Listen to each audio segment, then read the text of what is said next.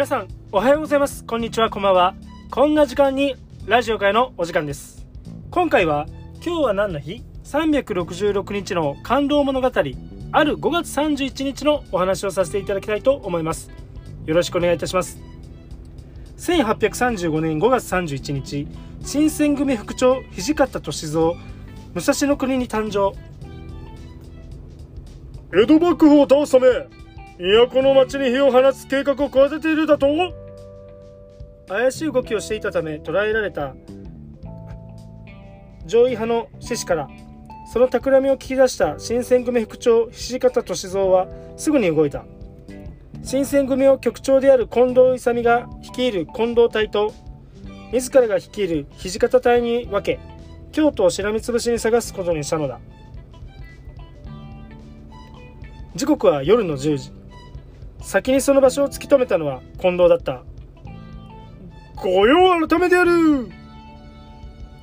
闇の中近藤が仲間と共に4人で行き台に乗り込むとたちまちそこにいた二十数名の志士たちとの壮絶な戦いが始まった。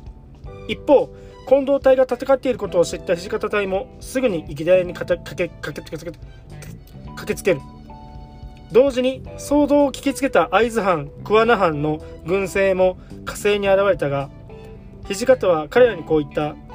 ここは我ら新選組に任せていただきたい。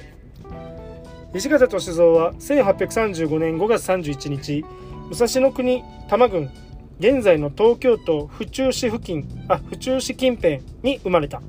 少年の頃から「我少年無人となりて天下に名をあげん!」と心に決めていた通り28歳の時に第14代将軍徳川家茂警護のため徳川家茂警護のための老子組に応募し京都へ。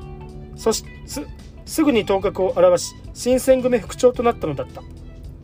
池田屋事件の際応援にやってきた他の藩の隊を超えなかったのは